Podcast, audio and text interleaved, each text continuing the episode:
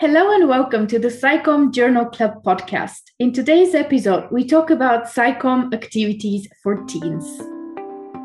SciComm Journal Club podcast is your one stop shop for effective and impactful science communications approaches. At SciComm JC, we aim to help scientists integrate findings from the latest evidence based research in social sciences and education into their outreach efforts.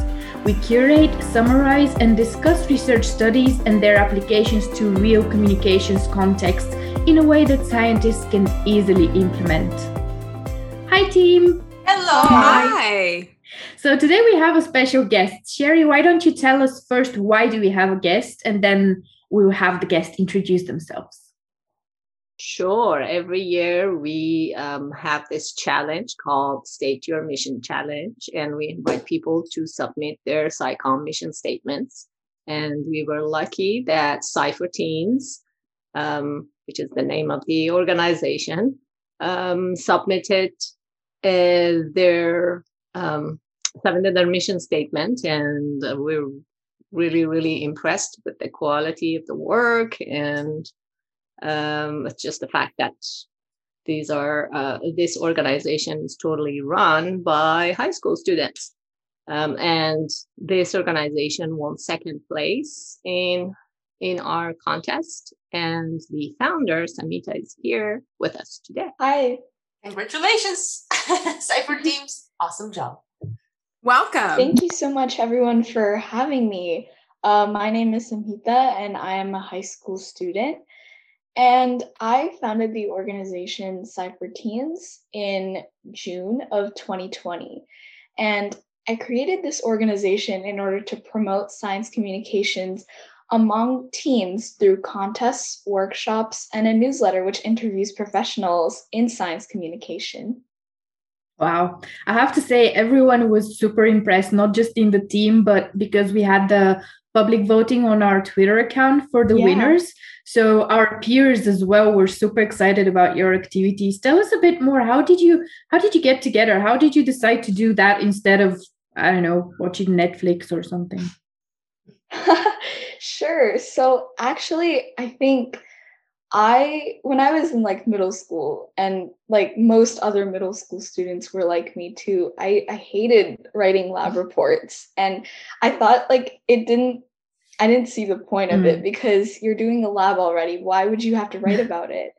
But I think eventually well like watching the news and sort of understanding how like science works quote unquote in the real world i realized that you kind of have to sell your science. No one's mm. going to buy into it if you don't have an effective way to communicate it. So i guess to start off i kind of decided okay maybe i should give this whole thing another try. And uh, so i sort of tried to get involved into research in high school um, and just writing more and more papers and blog style articles. And through that, I've kind of loved it more often. But again, not everyone liked it as well. It was just me who kind of dawned upon that realization. so I decided to start this with a couple of other people who are also passionate about science communication. And now I think we're definitely trying to increase at least awareness of teens in science communication. Wow. Well, you already have a couple of years at least ahead of uh, everyone who is uh, a professional scientist. So kudos for that. And you and Maria hosted a chat on Twitter not long ago. Um, tell us, Maria, a little bit more about the topic of that chat, please. Yes, uh, definitely. First, I just want to say a real huge, like, wow, uh, amazing job, uh, guys, because uh, when I started my SciComm efforts, it was at the very last year of my PhD degree, and I was thinking, Same. this is backwards. yeah. I'm like, wait a second. the more you learn, the more complex information you finally understand, the harder it gets to explain it to others. So awesome, awesome initiative. Well, okay. So for this Twitter chat, uh, so we discussed a 2020 article published in the journal Health Communication and it's titled We Need the Lens of Equity in COVID 19 Communication. So I'll summarize this article rather briefly right now, and then we can, all, of course, all chime in about the different key points made in it and further discuss uh, what happened during the chat because it was awesome. All of you guys contributed really, really great points. So in this article, authors talk about how disinformation on COVID had become mainstream and what role public communication has in such an emergency from the lens of equity. So first, the article discusses how the multiple consequences of COVID have disproportionately affected underserved groups all around the world. And the pandemic has really highlighted the importance of public communication as a tool in promoting this non-pharmaceutical interventions, right? Like things we've seen, like social distancing, mm. mask wearing, at a time where there was just no vaccines or treatments that were not available yet. And so they note how, while something like the spread of misinformation has been talked about plenty right away, uh, not much attention has been given in a timely manner to the issue of inequalities in communication. In fact, the discussion, they, they talk about how the discussion of health inequalities related to COVID didn't really manifest until at least April 2020. So it took months. And so, what's unusual about COVID and makes it particularly vulnerable to this communication inequities is that first, things happen so fast. There was no lag time between discovery of new information and a like well thought out, calibrated dissemination of mm-hmm. this information science was happening under intense public scrutiny, right? And we know how sometimes it's when you're a scientist and you really do the labs and whatnot, you're used to the uncertainty. You're used to the fact, like, okay, something changed. But when it's all like that in the public view, it looks as if you don't know what you're doing, which is mm. not quite true. Mm. So the authors note that this is truly the first pandemic of the social media age and uh, we've seen information spread without the usual filtering that happens. So, what were some specific challenges with this pandemic? Um, well, we're all probably noticed, all of us here, that um, the thing that they call the spiral of amplification. So you get misleading pieces of information from uh, often obscure corners of the internet, and they enter the mainstream and suddenly become a part of public discourse. This was especially interesting in the past year with the political situation, with some, you know, uh, high-ranking public people sharing that information and you know uh, giving it um, some backing. So it's this mainstreaming of misinformation and disinformation that happens. Uh, the spiral of amplification. And let me just really quickly give the definitions because I always forget. So misinformation is the information that's contrary to scientific consensus, basically. And disinformation is the deliberate spreading of false information for political ends. So, taking this into consideration, the authors raise the question Is the volume and flow of scientific information having a differential impact on different socioeconomic groups? And of course, they talk about more systemic research is urgently needed, but you know, even now, with the research that is out there, we can understand that the spread of information on COVID would not be uniform across groups. And authors do give some examples of why that wouldn't be the case. So one of them is communication inequalities or the differences among social groups in how they access, process, and use information. So here we talk about, you know, health outcomes being influenced not just directly by the virus, obviously, but both by directly and indirectly through awareness knowledge. Mm. And another point is that upper socioeconomic groups tend to re- acquire information faster than other groups. So, mm. so uh, there was this discussion like, oh, technology is going to democratize information because you know everybody can mm-hmm. access the stuff online and social media. There's still a disparity. So at the end of the day, the paper calls for more empirical work on the topic, uh, how misinformation and disinformation begins, spreads, what consequences it has, and of course, health communication inequalities, mm. inequities. And it really highlights how, in a way, unacceptable it is that this discourse on inequities during the pandemic arose months into it. So really great choice for an article. And Samhita, it's it's actually really easy and fast read. I loved it. It's not very long, but it packs a lot of important points. What key things stood out to you from this article? I completely agree that it was a pretty quick read.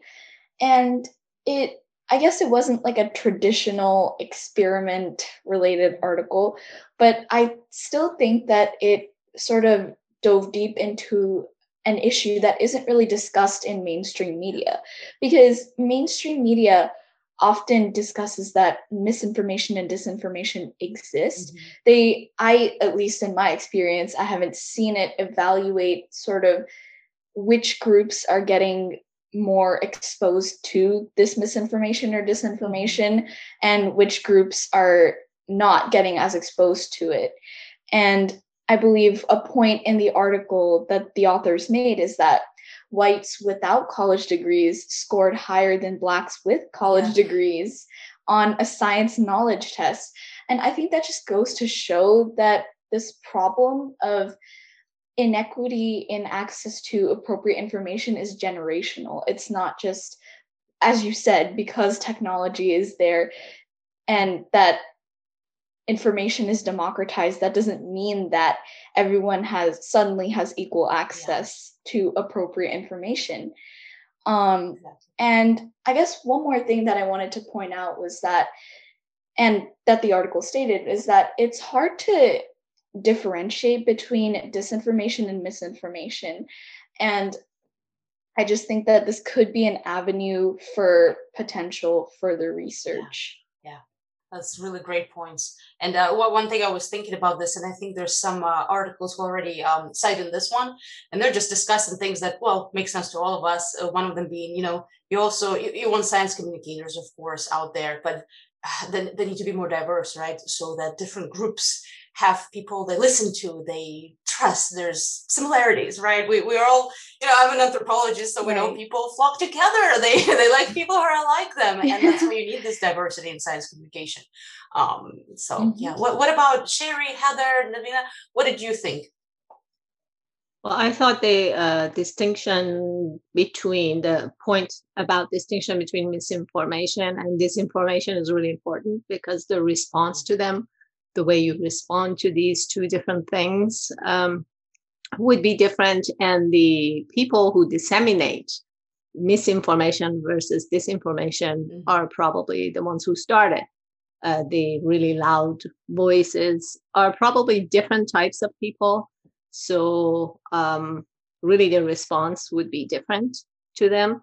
And also, with respect to disparity, just what Samhita was saying reminded me of um, the conversation we had a while ago about uh, the fact that most of science yeah. ta- is taught in English, but around the world, um, there's many people. There are many people who don't speak English, or they don't learn science in English, or they don't even maybe don't understand yeah. English, which is currently like in India. It seems to be a huge problem uh, and I, I saw on Twitter an effort to um, translate correct scientific information into mm. different languages in India. So don't people fall, uh, don't fall mm. for misinformation. Right. And uh, that's there's also a, uh, also another. Uh, I don't want to go too long, but I just I just thought this was so relevant uh, during the presidential last presidential election, a lot of this information was spread uh, and targeted towards uh, people who speak and understand Spanish. So they specifically targeted that audience uh, because that's where they they get their news from Spanish speaking news channels. So that's kind of a, a different kind of um, disparity that people who want to spread yeah. this information they oh. exploit. And I guess I just wanted to jump in really quickly. Um, when you talked about how there's a disparity in English speakers and non-English speakers in science, I I just thought of this. So a lot of the major science research journals, to my knowledge, are in. English. Mm-hmm. So it's hard for, mm. I guess, non native English speakers to sort of read these studies or even summaries of these studies and sort of corroborate any sort of information that they get. So that's definitely something that needs to be worked on Absolutely. translating these major even for native english speakers yes, how many native english speakers can read scientific that's papers? true that's yeah. true. Sci- that's true that's so true it's the language is often pretty complicated. So this is a great topic. I just wanted to make, mention we did have a Twitter chat on this as well, and I believe navina and I, uh, Nevena, Bulgarian for you, Russian for me, we, we, we kept trying to yeah. kind of uh, do that in our SciComm work, and it is a lot of work, you know. But that's how it starts, yeah. um, translating these things. Yeah, I try to because uh, I have uh, my friends and family and even now mm-hmm. stranger iranians they follow me so i try to translate what i post into english so post it in two different languages and it is hard but mm-hmm. it's worth the yeah. the effort awesome. do you have non-english speakers in in Sci for Teens or do you have people who speak another language than english as well yeah, so while everyone does have like does have English as their I guess first language or they're all familiar pretty familiar with it, several of our team members speak another That's language. Awesome. So and including me, I speak another language at home too. So, yeah. language is only one thing that we need to consider while um, trying to include different mm, people from from our society. And i'm pretty sure that heather has uh, other aspects to include here. So what i what do you have for us heather? So this paper was really interesting because it addressed the impacts of misinformation and disinformation. But there's a lot of different reasons and a lot of different ways that misinformation and disinformation can actually spread. And of course there's a lot of different sources of that and one of those things uh, that came up during our Twitter chat was about the extent of systemic issues that contribute to the spread of misinformation and disinformation, um, particularly that misinformation and disinformation has been legitimized by official sources, including our previous US presidential administration. Uh, and that, in and of itself, has substantially changed the nature of misinformation and disinformation because it was coming from top officials and key institutions in our government that were previously seen as trusted sources by the public.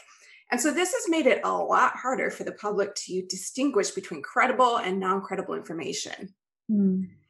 So, solutions like increasing public outreach and enhancing science education, or initiatives to expose people to scientists to help, you know, with the goal of building greater trust, are super, super, super impactful and can help reduce susceptibility to misinformation and, and disinformation.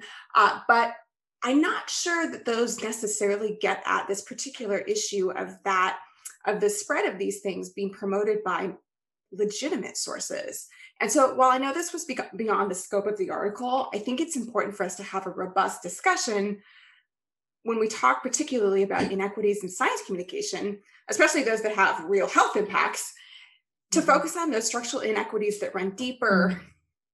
and then actually are embedded within our legitimate institutions. What say you all?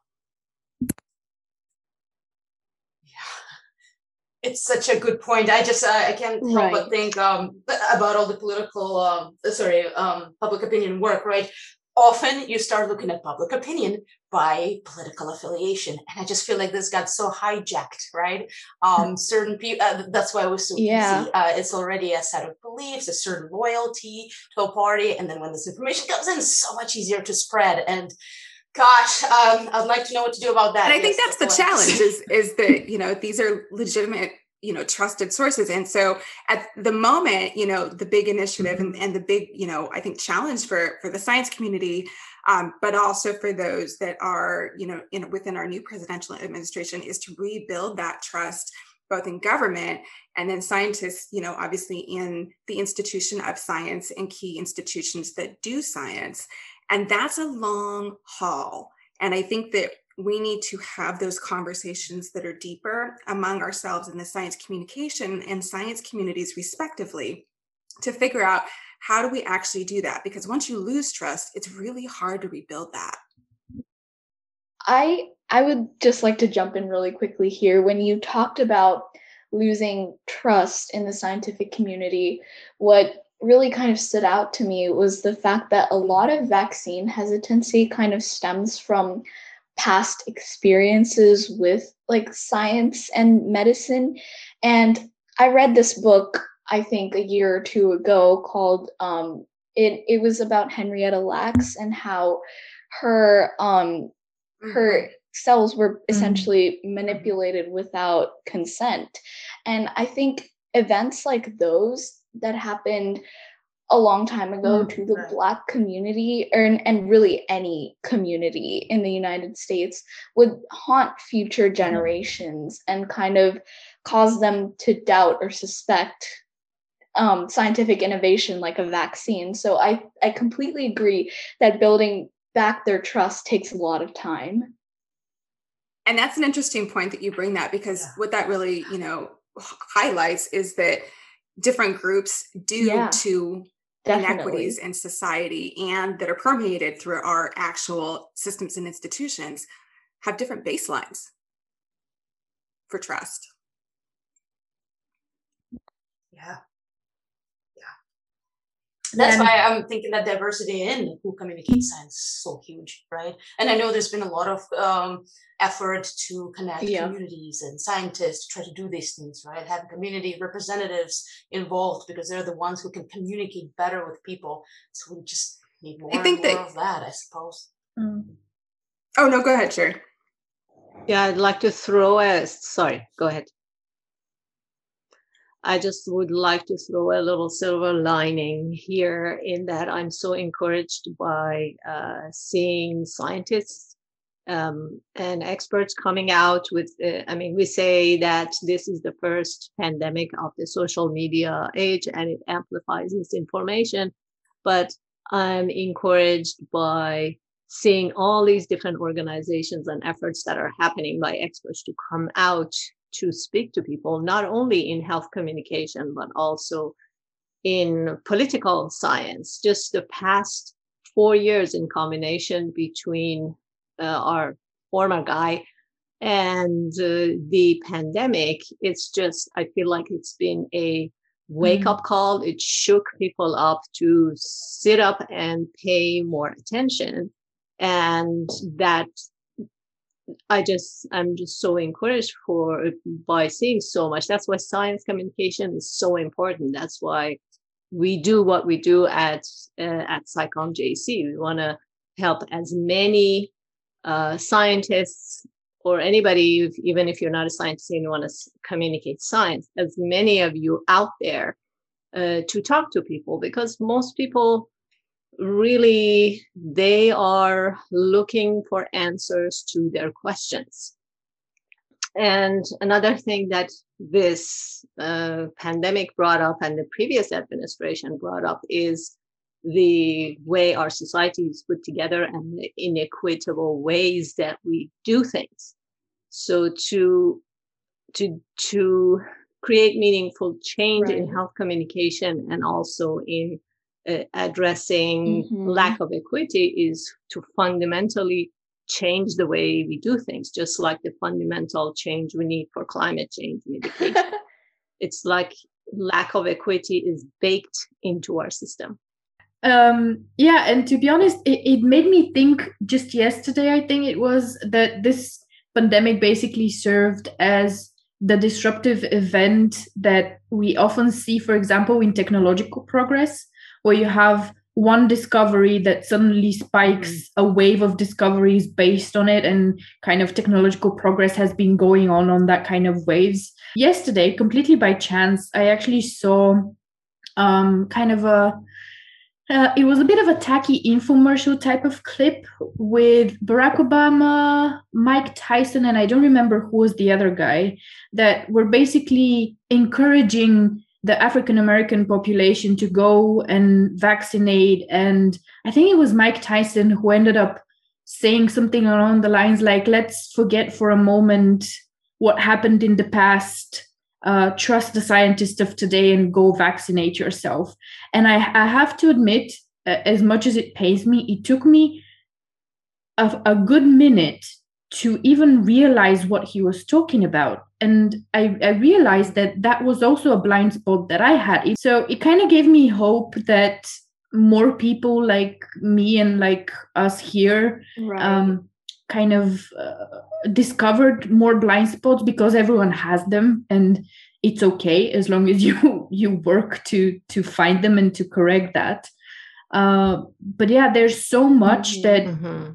we usually take for granted that we understand about each other and basically the past year showed us that it's really Absolutely. not the case Absolutely. And I think that's important because we need to be talking openly about these issues. This needs to be part of not just our professional discourse, but also in a lot of ways, this needs to be a part of our broader democratic discourse. Um, and you know, the role of science communication mm. in democratic discourse, I think, is something that I personally haven't seen a lot of um, come up in the science communication space, and perhaps it's there. So, if any of our listeners actually have, you know, suggestions on who to follow or great papers on this topic, please do share them. Um, definitely, definitely interested. But I think questions, those bigger, broader questions about what our role is, you know, within society to address right. inequities and to to ensure a healthy and informed public that ultimately can make reasonable voting decisions because at the end of the day that is the role of the public. And so you know questions around what's the role of the public for engaging in that deliberation about key issues scientific issues that matter that are also policy issues climate change sarah you pointed that one out. Obviously everything public health, health related. Um, that's hugely important. Mm. and so I, I wonder you know if we just haven't gotten there yet or if that's just something that maybe you know the science community hasn't necessarily seen as sort of part of its broader responsibility. So i just want to put that out there as food for thought. Um, i don't know the, the answer to that um, but i think it's something that that maybe we're we're sort of mm-hmm. slowly moving into as an area of research but also again hopefully it's an area of actual practice through our open discussions. Thank you heather. And talk about movement um, what are our calls for actions around the table here based on on this paper and on the discussion that we had with Sci for Teens? a little bit of a rant to begin with. I'm kind of uh, kind of hearing that we need more research because if we really spend time uh, and take the time to want to learn and dig into the books that are out there, the documentaries that are out there. The information is there. We just need to go learn that information and uh, start recognizing our own biases and the historical events that led us to where we are in terms of disparities and start informing one another. One thing that I heard during this past time when when the the officer who killed George Floyd was um, was con- uh, how do you say it? Convicted. And then there was this conversation uh, by black folks. And one conversation that i kept hearing was that we are tired of explaining the black community we're saying we're tired of explaining this to you uh, you come like, keep asking us questions about what to say or or you you expect us to guide you to know what to do it's your responsibility. It's you go ahead. If you are a white ally, go and um, read mm. books and learn about our history and talk to each other and inform each other. I think as a call to action, um, uh, those of us who are in the positions of privilege, those of us who have the financial means to put our kids in a better position, we are privileged to have more access to information to ability to make decisions as to who's going to be in power in terms of voting. Right now there's so much effort is going on to suppress voting. Those of us um, uh, those of us uh, can do our part to start educating one another. Just just start with netflix. I mean one of the things that really opened my eyes was about this documentary about the history of how uh, the voting mm. uh, for the black community has been suppressed. And same kind of things are happening. So let's yeah inform yourself and inform others and you have social media that is so powerful to spreading misinformation. Let's use that to spread good Thank information. You, if I may jump in really quickly, I think what you said was spot on. Um, although I do think that it, like, just as a person who goes to school right now, I feel like a lot of at least in history classes, a lot of things that we talk about tend to be centered around white history or Eurocentrism. Oh, and uh, there are definitely efforts being made to kind of stray away from that. I, I can see that right now. And what I think we're it's good that we're talking about things from a different perspective. Although today, in terms of vaccine hesitancy, we haven't really talked about the like what has led people to be hesitant um, from getting vaccines or anything like that. We haven't truly covered the extent of intergeneral racism that a lot of communities in America and the world have gone through and I I don't necessarily like I know a lot of my teachers personally they are very passionate about certain issues and that they would talk about it if they had more time and the unfortunate thing is like a lot of the teachers are just boxed by standardized test requirements mm. and so they just don't have enough time to talk about a lot of these things so i think the the way to solve this in schools should come from like of course the teachers they're trying but like whoever designs the curriculum for these standardized tests needs to really evaluate how they're making these tests Absolutely. That's an amazing point. Thank you for making it. And it's not even just the test, it's the the whole yeah. curriculum curriculum on which those tests uh, tests are based on. Um, it's true that this old saying that history is written, written by the winners, but in the end of the day, that was the case 100 years ago. Does it mean that it has to be the case today when we still have quite a lot of information both from written and unwritten sources uh, but but we know that they're valuable sources that we can integrate in in study programs not just in school but in Definitely. university as well i think that it's long overdue to to have a complete overhaul on on um, school subjects especially like history yeah, with respect to politics, if I could plug in this fantastic history professor, Heather, I think her last name is Richardson. Yeah, and she's been uh, holding people's hands and explaining our uh, history and politics and what are bills bills mean and what is this or other means that is going on in Congress. And she has uh, probably single-handedly has mm. informed mm. so many people and that just her work is so valuable and if you can if we can just get mm. 10 or 20 of those these kind of history professors to come to facebook and she's her main platform mm. is facebook and we are, are so much better mm. educated yeah. because and to come back to what you were saying sherry about being tired that of hearing that we need more research I, I, I couldn't agree more. And yeah. I don't understand exactly why and for how long are we going to hide behind this.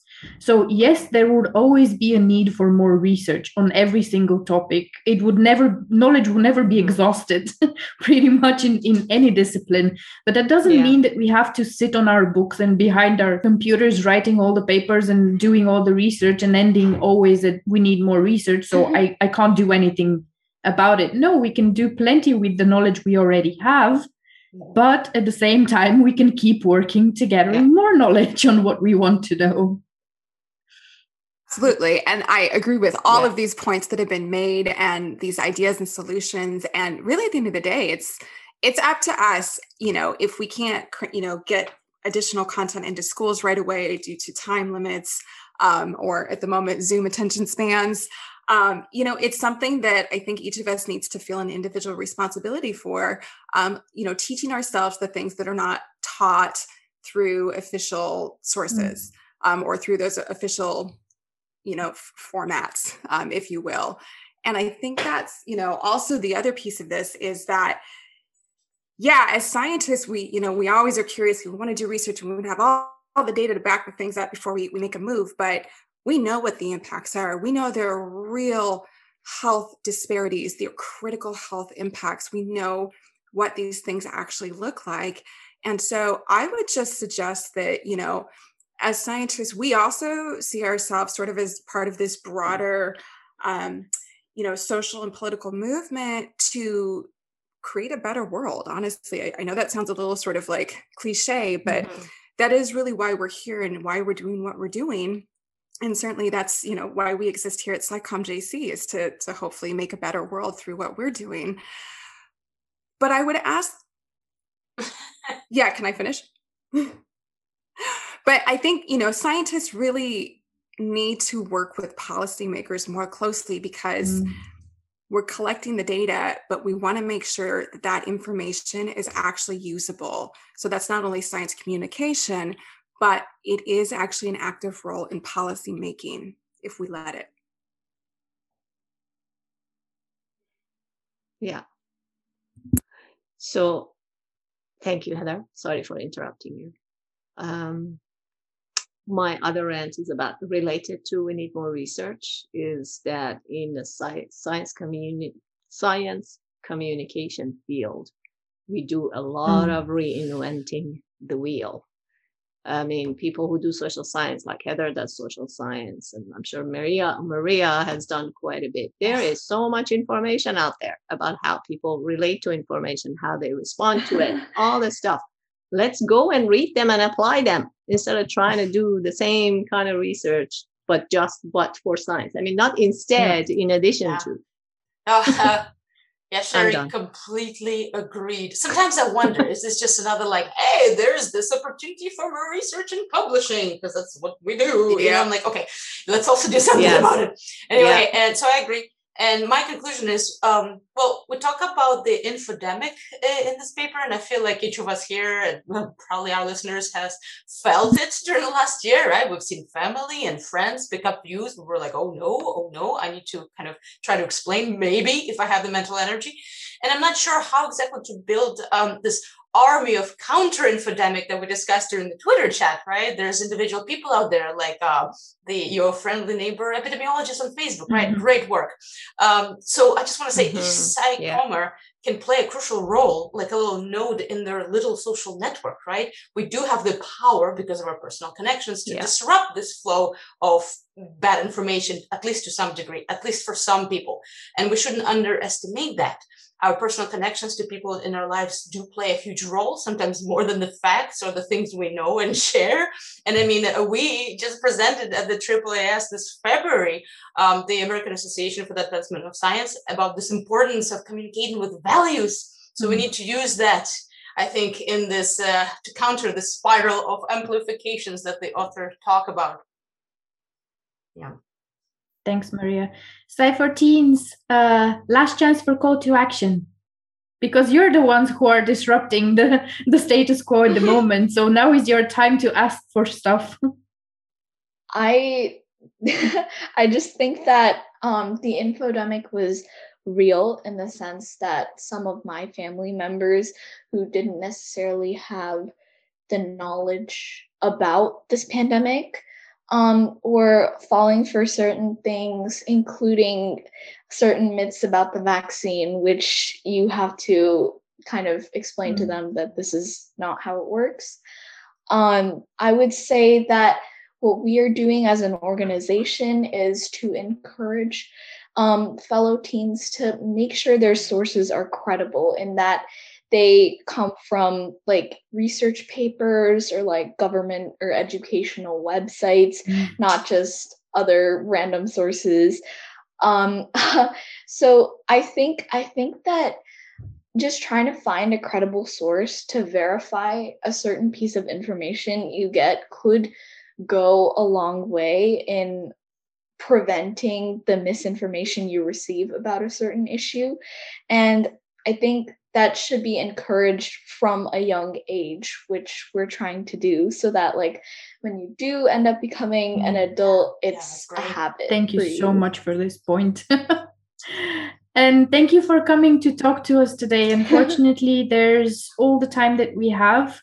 We have though some information from sherry about our next twitter chat Yeah, excuse me. Our next Twitter chat is going to be um, about this little paper that I found uh, which is quite relevant to what we talked about. And there's this uh, scientist who did a little bit of research in the language that is used in scientific communication. And he's uh, spotted some really troublesome language. And Oh. uh, so we're going to talk about that. Our third winner for the third place winner for the State Your Mission Challenge is going to be our guest. And so we can continue next time. Uh, we can continue the same, you know, I mean, a conversation similar along the lines of what we talked about today to see how we can create change by encouraging a change of language. And we can talk about more about that Awesome. next time Thanks, about Sherry. Uh, my call for action would be for Sci for Teens to stay in touch with us and uh, keep us posted on their uh, new stuff so we can amplify their vo- their young voices as well. Again, big Of thank you for everything you're doing and for coming to Of talk to us and for submitting your mission statement to our contest. It was really lovely having you. Yeah. yeah. Thank you so much for having me on this. I think the discussion we had was really insightful and definitely looking forward to stay in touch with you guys in the future. You guys do a fantastic work. It's I'm just so This was awesome. That's what I'm. I can't wait to see what y'all come up with. Okay, so uh, make sure to follow us on Twitter at SciComm underscore JC to participate in our future activities. Subscribe to our newsletter as well to receive updates for all our upcoming events, Twitter chat, post- podcast releases, and summaries, and all sorts of other interesting psychomy topics that are going on on the website as well. To do that, go to the website www.scicommjc.org. This podcast is recorded by the SciComm Journal Club team. It's produced and edited by me, Nevena Hristozova, and our music is from Audio Jungle.